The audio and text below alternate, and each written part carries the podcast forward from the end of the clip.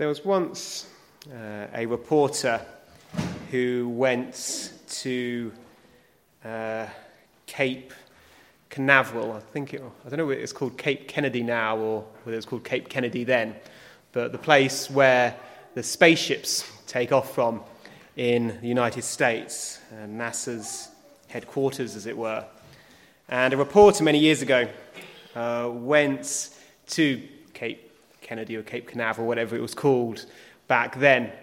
And it was just before the first moon landing.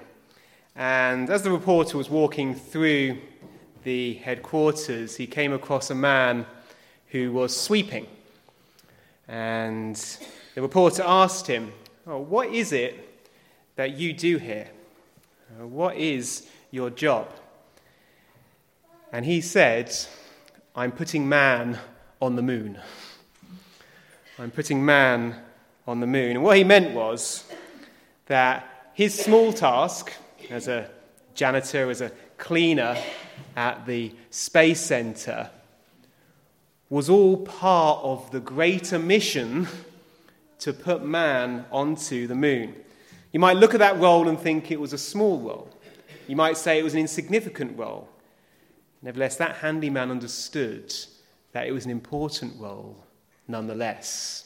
It was all part of the bigger mission. He had a role to play. And that story uh, is helpful to us as well. Because uh, the Bible teaches that we too, uh, if we're a believer here this evening, we are also part of a mission. Uh, not a mission to put man on the moon, uh, that's already been done. Uh, our mission is to share Christ in this world by our lives and by our words. That was what Christ said immediately before he went back to his Father. He said, Go into all the world and preach the gospel, teaching them to obey all that I have commanded you. Our mission is to both be and make disciples of all nations. And Paul, in this letter, as we've looked at in past weeks, uh, realizes that he's approaching the end of his earthly life. Uh, his personal uh, contribution to the mission is drawing to an end.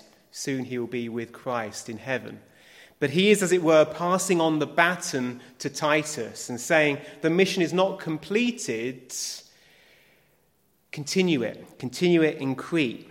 And as it were, as we read the letter today, the baton is passed on to us as well. Paul says to us, too, as an appointed apostle of Jesus Christ, continue the mission. Be disciples and make disciples of all nations. Uh, but when he says that, uh, we need to make clear that that does not mean that all of us have to be exactly like the Apostle Paul.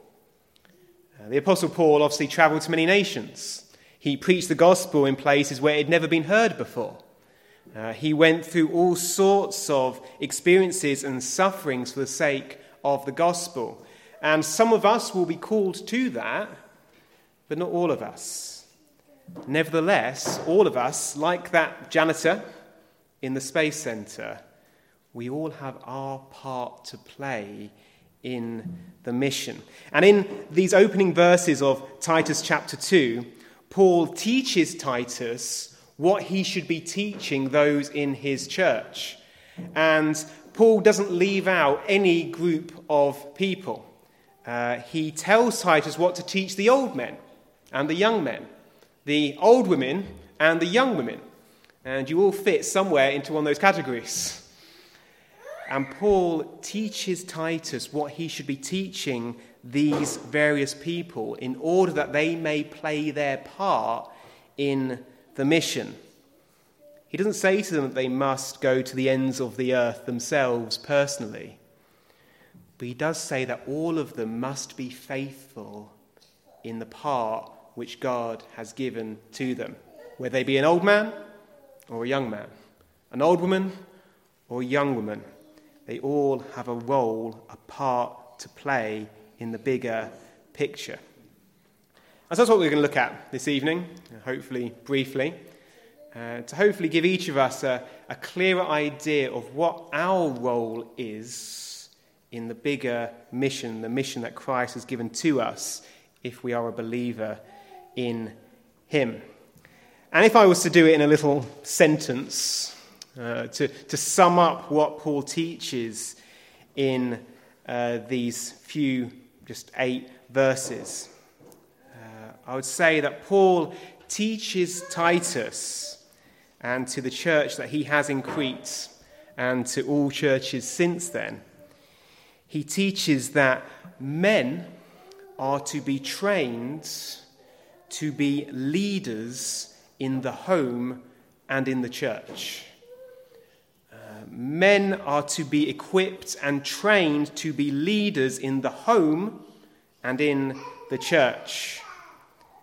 And he says of women that women are to be trained and taught to be homemakers, both in the home and in the church. That is a broad brushstroke summary of what Paul teaches.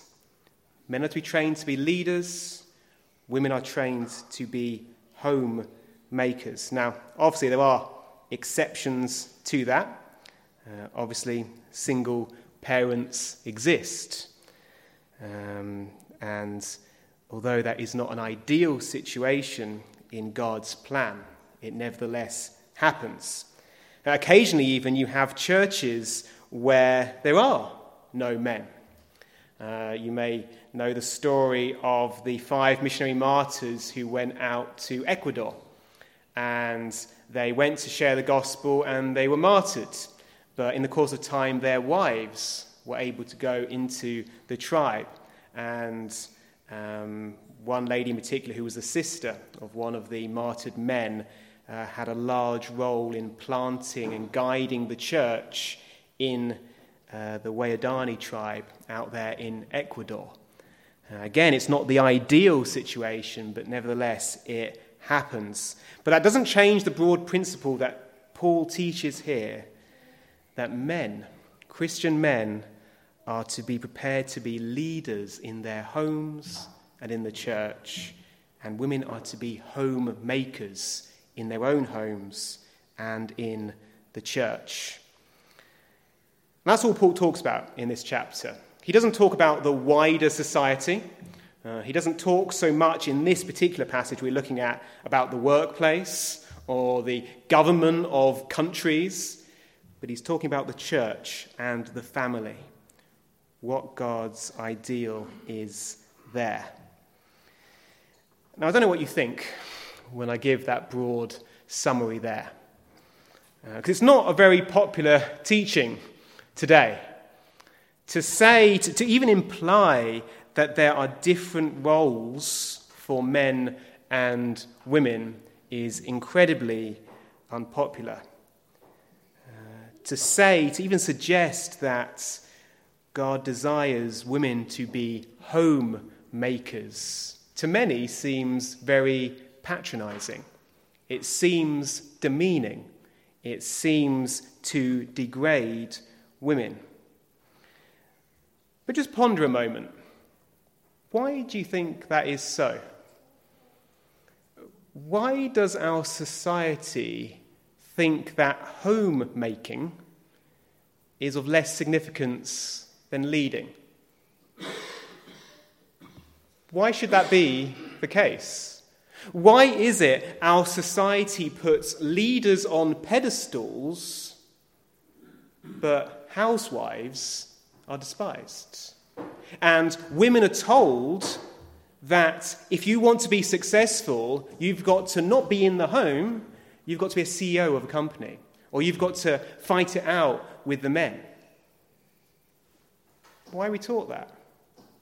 It's not what the Bible teaches. The, the Bible has a much higher view of the home than our society does. And it's tragic that we live in a society which undermines and degrades femininity to such an extent. I don't know if you've ever noticed this, uh, but even the most strident and uh, uh, outspoken feminists out there, do you realize what they talk about so often? Uh, they want to make women like men. And all the things that are associated with femininity are pushed down and despised and degraded. And they seem intent on making women more masculine. And any women who are feminine are despised and rejected. But the Bible says femininity is good.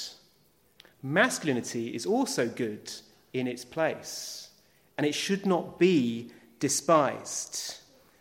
And if you think, if we think that building a home and nurturing a family is unimportant and is worthy to be despised, then we are the fools, not Paul, not Christ, not what the Bible teaches. Because do you see how crucial the role of raising a family and building a home is? Uh, you could say that is the very foundation of all society. If things break down in the home, it won't be too long till the society as a whole breaks down. Uh, mothers are probably wouldn't be an exaggeration to say the linchpin of any society. Uh, it's a bit of a cliche nowadays, isn't it? Uh, that behind any great man you'll find a woman. But it's true, isn't it? Because whoever you are, you came from a mother. We're all dependent upon our mothers. It doesn't matter who you are. One thing you can say for certain is that you would not be here today without your mother and their nurture and their care, at least in the first nine months of your existence, no matter what they were like afterwards. And yet, isn't it so odd that our society demeans motherhood and building a family and making a home and they despise it as something small and insignificant and as less important than being a leader. And that's a fault of our society, not a fault in the Bible. So let's look at what Paul says. With that in mind, understanding that these two roles which men have men to be leaders and women to be homemakers one or other of them isn't better. One or other of them isn't to be greatly, more greatly appreciated than the other. They're both good. They're both to be esteemed. And let's look to see what Paul says about both. So let's look at the men first. Uh, Paul starts by addressing the older men. He says in verse 2, well, I'll read from verse 1. He says, But as for you, that's Titus, but as for you, Titus, speak the things which are proper for sound doctrine, that the older men be sober, reverent, temperate, sound in faith, in love, in patience. Uh, Paul says to Titus, teach the older men to be sober.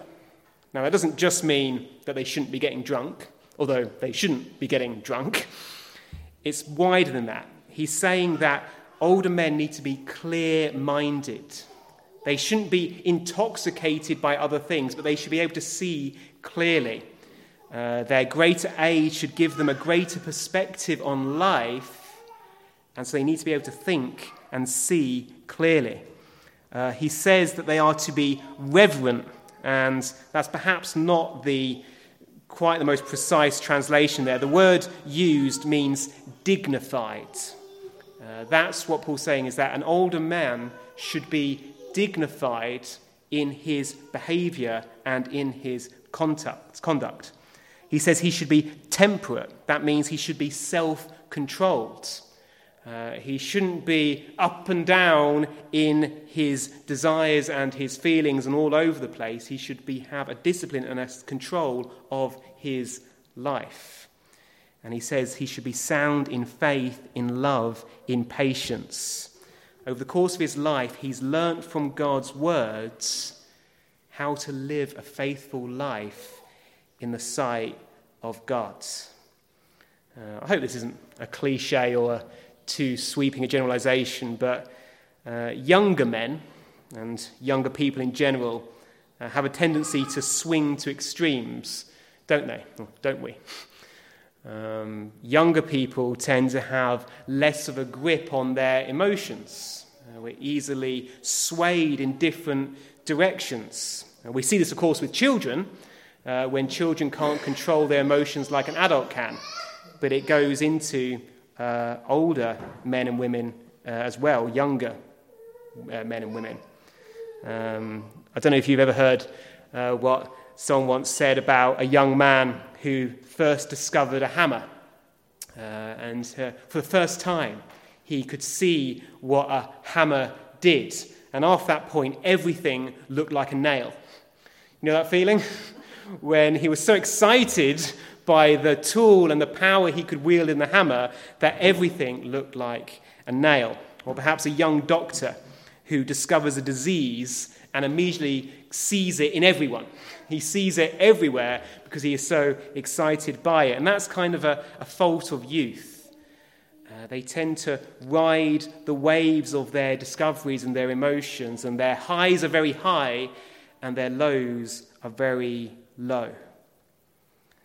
But older men, older people in general, tend to be more balanced in their emotions. They've lived life longer. They know that the exciting things aren't quite so exciting as the young people think they are, and the bad things aren't quite so bad as the younger people seem to find them. And what Paul is teaching here is that the older men are to be like imagine like a sailor on an old ship, um, and uh, they're standing at the tiller. And you know, the tiller guides the direction of the ship. And that's what uh, a Christian man should be like.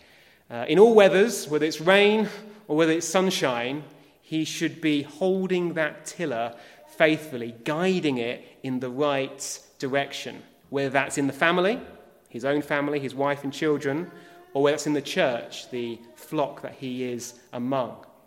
He should be holding that tiller faithfully and not distracted by the winds and the waves which might be happening around him or the rain that might be coming into his eyes but simply holding faithfully to that tiller and pointing it towards Christ. And Paul says to the older men, well, he says to Titus, teach the older man to be faith, older men to be faithful in that task, to be stable, to be solid, to be dignified, to be self-controlled, to be clear-minded, that they may teach the younger men. And let's move on to them now, uh, although they're the last people Paul addresses, but we'll look at them second. Uh, look at verse 6. Paul says, Likewise, exhort the young men to be so minded, in all things showing yourself to be a pattern of good works, in doctrine showing integrity, reverence, incorruptibility. Did you notice that? Uh, Paul said in verse 6, Likewise, exhort the young men to be sober minded. So Paul says to Titus, teach the young men to be the same thing that you're teaching the old men to be. There's not a fundamental difference between the two. And when you think about it, that makes sense.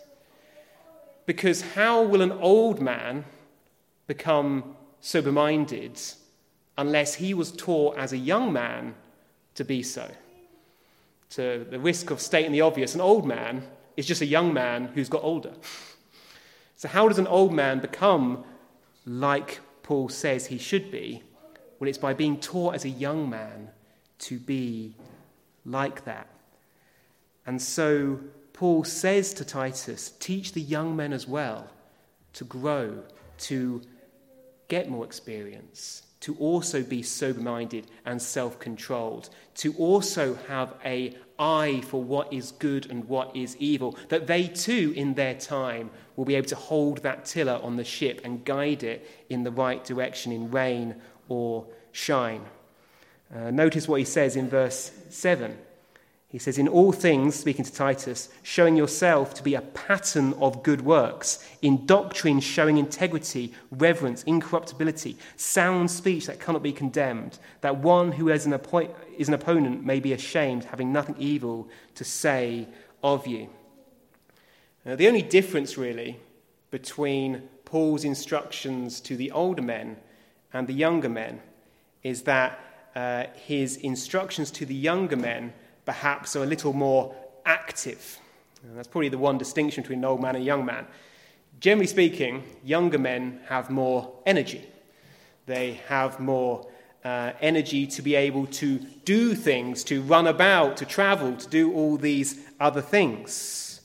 And Paul says to the young men, use that energy to teach faithfully. Use that energy to be an example of good works to others. As you're going around here, there, and everywhere, be an example to others, as others before you have been an example to you. Paul says to them, use your energy to guide that ship in the right direction. And that's probably why uh, the priests in the Old Testament retired at 50. Did you know that?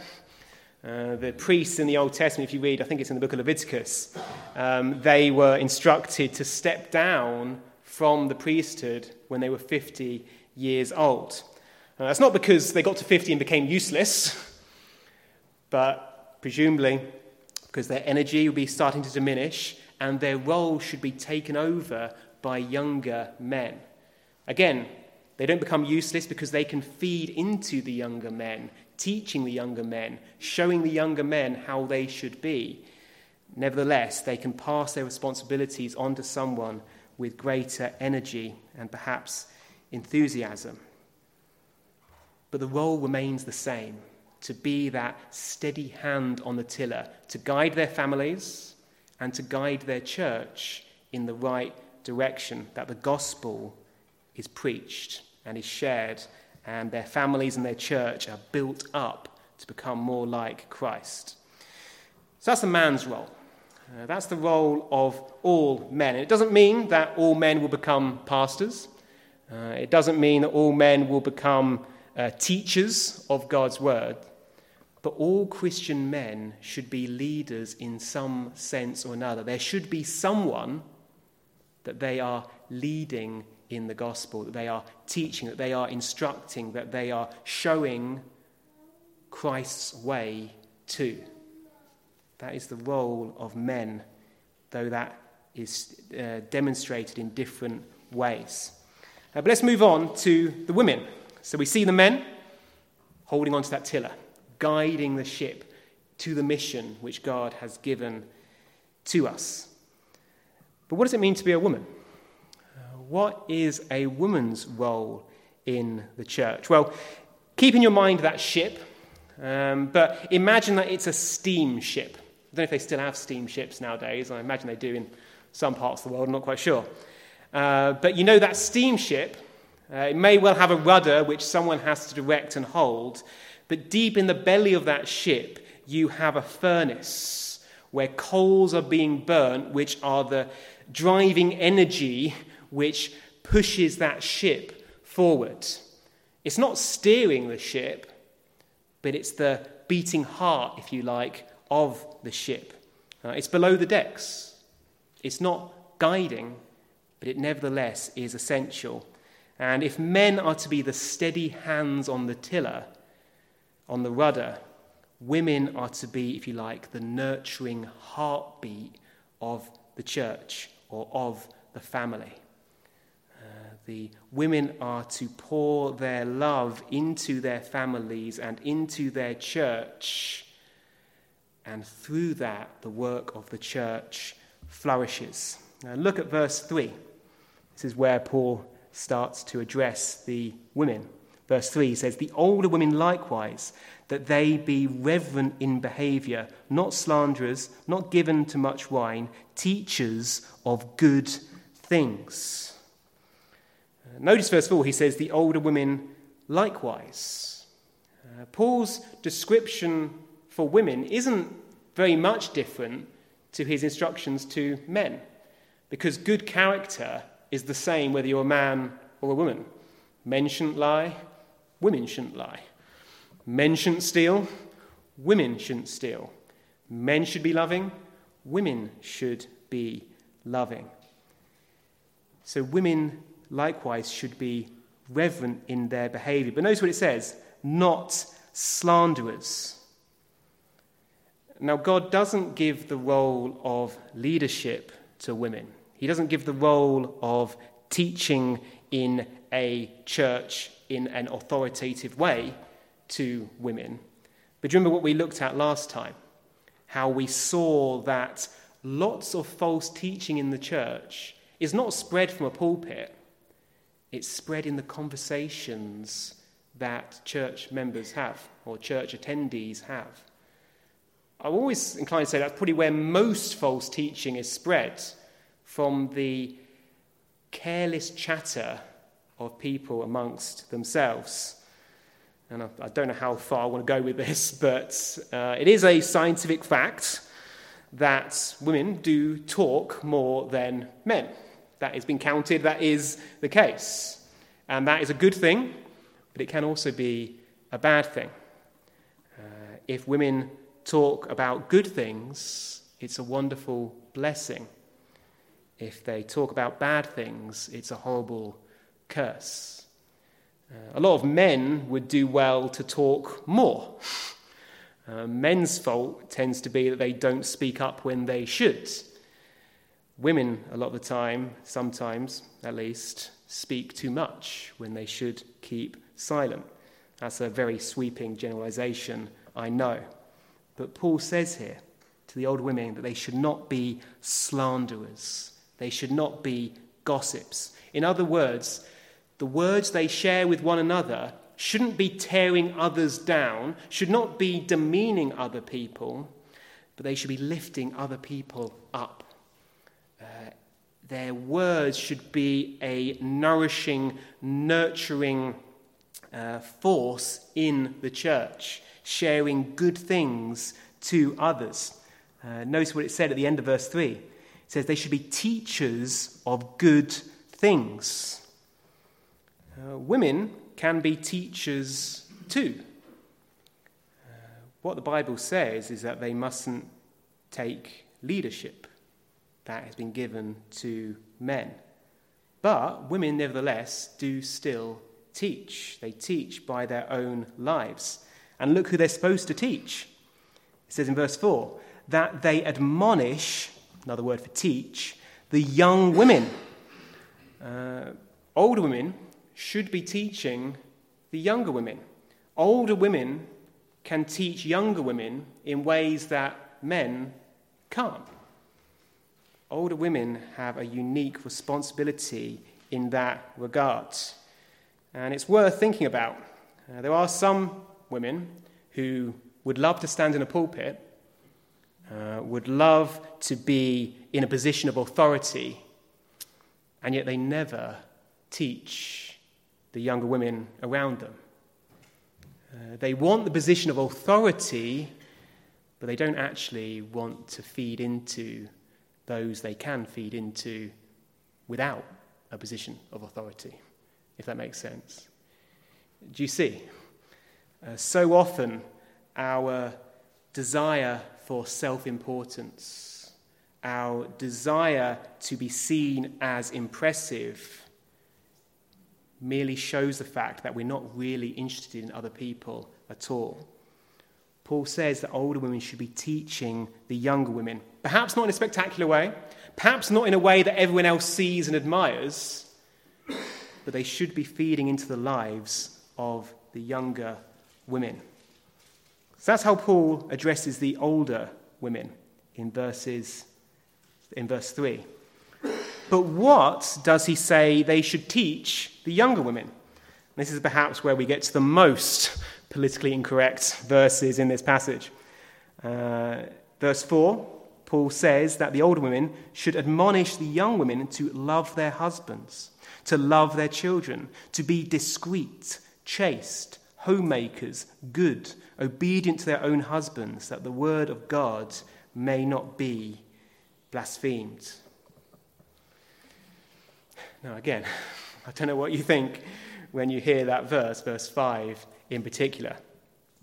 But many people, uh, as they read verse 5, will be moved to anger. They'll hear those words and they'll say, How archaic, how old fashioned, that women should be lovers of their husbands and love their children, uh, that they should be obedient to their own husbands. Surely that is so Middle Ages, so that is so Victorian. Surely we've moved beyond that now. And perhaps people think of uh, things like, I don't know if you're familiar with the story of the Stepford Wives. I don't know if, if that resonates with people. But there was a book about these women who were created, they're basically robots created by men to be servants. And these women were the perfect wives, allegedly, because they would do just what their husbands wanted. And our society rebels against that idea, and rightly so. Because uh, the Bible doesn't teach that wives exist merely to please their husbands. That's not what Paul is teaching here. Because remember, he's already been addressing men, he's already been addressing husbands. And he says that a husband's role is not to please himself, his role is to follow Christ. His role is to complete the mission that Christ has given to him, not to use his wife as a tool to accomplish whatever his own desires are. That is wrong and evil in and of itself. Instead, he is to have his eye on Christ, seeking to accomplish the mission Christ has given to him. And as he seeks that mission, his wife is to show respect to him. So the husband and the wife are both looking in the same direction. The wife isn't looking at the husband as such, they're both looking at Christ. And in doing that, the wife shows respect to her husband, whom Christ has given the leadership role to.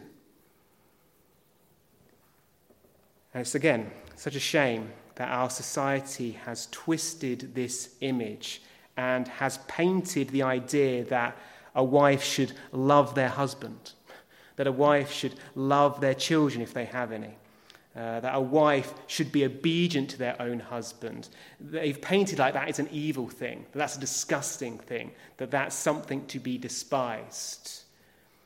When actually, that is a beautiful thing. That is a wonderful thing when it exists in a godly home when you have a husband who fears God and who loves his wife as Christ loved the church, and you have a wife who honors and respects her husband as the church is to respect Christ. When that happens, you have a secure, safe family unit. And God can do wonderful things through that. Sadly, instead of that, uh, you have people, mothers, wives, who despise homemaking and they do other things. And as a result, the home becomes broken. And they wonder why children don't grow up as they should, why the children rebel when they get older, because they haven't had that foundation, that safe, secure upbringing to start off with. You get husbands and fathers who refuse to lead. Instead of being that steady hand on the tiller, they go AWOL. Uh, they go off to the pub. They play computer games. Uh, they do their own thing. They stop looking to Christ and they follow their own selfish inclination, and the ship veers off course and it gets lost and shipwrecked. Or you get wives and mothers who, again, do not feed the family. They do not love their husband. They do not love their children. They do not build their home. They go off and do their own thing. And the ship becomes leaky and it sinks because they haven't accomplished their role either. And the same thing can happen in the church as well. Uh, men can renounce control. Uh, men can just leave it up to the women to do it all. Uh, let the women do their thing. Mean, it's, it's just a reality of life, isn't it, in our country, that predominantly the people who fill our churches are women. Um, I'm not quite sure why that is. Um, I'm not sure of all the sociological reasons why that might be so, but it's the fact. that so many men simply let the women do all that and they step back and do nothing, which is in exact contradiction to what Paul teaches. Uh, but likewise, you can get women who refuse to feed into the life of the church. They might seek the higher roles, the roles of authority, but they're not willing to do the humble things, the things which don't have recognition, the things which don't have the same popularity. And so it never gets done at all. So you see how there is wisdom in what Paul is teaching. And we mustn't let our society discolor what Paul is saying. Paul is not saying that men should be tyrants in the home and women must do whatever they say. Uh, no, men should love their wives. They should guide their families. They should provide a secure upbringing for their children and for their wife, um, a secure life for their families. And that allows women to flourish in the home. If you read the book of Psalms, I, I, should have written it down, but I didn't. There's a wonderful psalm which describes a family where the husband is fulfilling his role and the wife flourishes like a vine, and his children are like, um, I forget the, the language it uses, but are like sprouts on the vine. And that's what home should be like this wonderful, flourishing, fertile vine tree. And that's the picture Paul is creating of the church as well. And that's what happens when we take seriously our roles. But in closing, uh, you might be wondering uh, that's all very well for people who are in families. Uh, but what about young women who are not wives? Uh, what about women who are no longer wives? Uh, what about men who are not husbands or fathers? Or men who are not leaders in their church? Uh, does Paul have nothing to say to them? Well, first of all, it's important to say that if you're in that position, you don't know that you're going to be in that situation forever. Uh, you don't know what the future holds. And so, the best time to learn how to be a good mother is before you become one. How to become a good leader is before you become one. Uh, you don't just learn it, obviously, you learn it in a deeper way as it happens, but you should have preparation beforehand. So we all should be learning to become better leaders and better um, mothers and wives in that sense.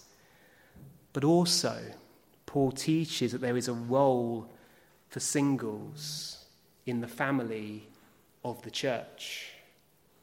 Uh, the church itself is a family.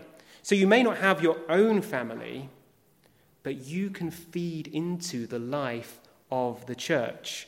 Older women in the church are like mothers in the church, even if they may not have children of their own.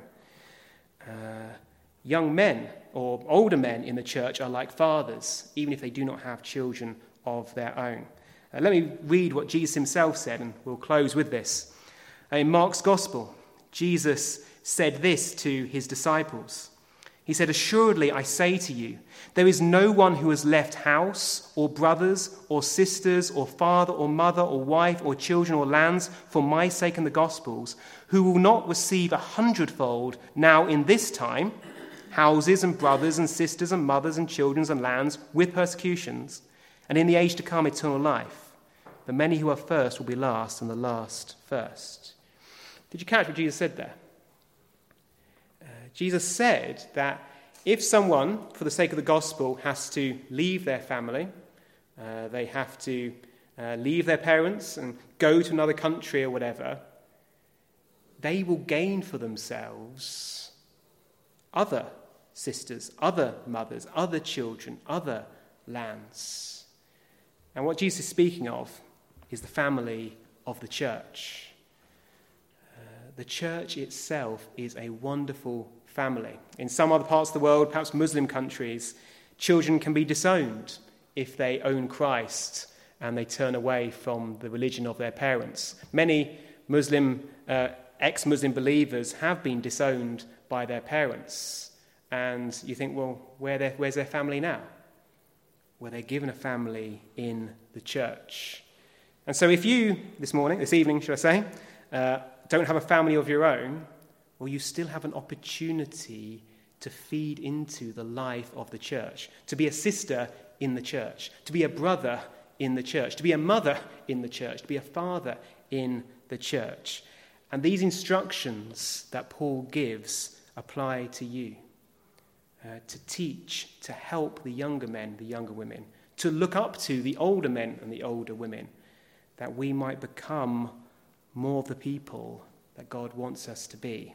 If we're a man, leaders who are able to lead the church and lead the family well. And if we're women, to be nurturers and the heartbeat which can drive the church forward.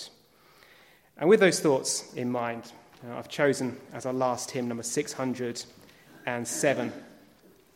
Number 607, which is a prayer which we can all sing in light of this. 607 May the mind of Christ my Saviour live in me from day to day, by his love and power controlling all I do and say. Particularly verse 5 May I run the race before me, strong and brave to face the foe, looking only unto Jesus as I onward go. So let's stand to sing number 607.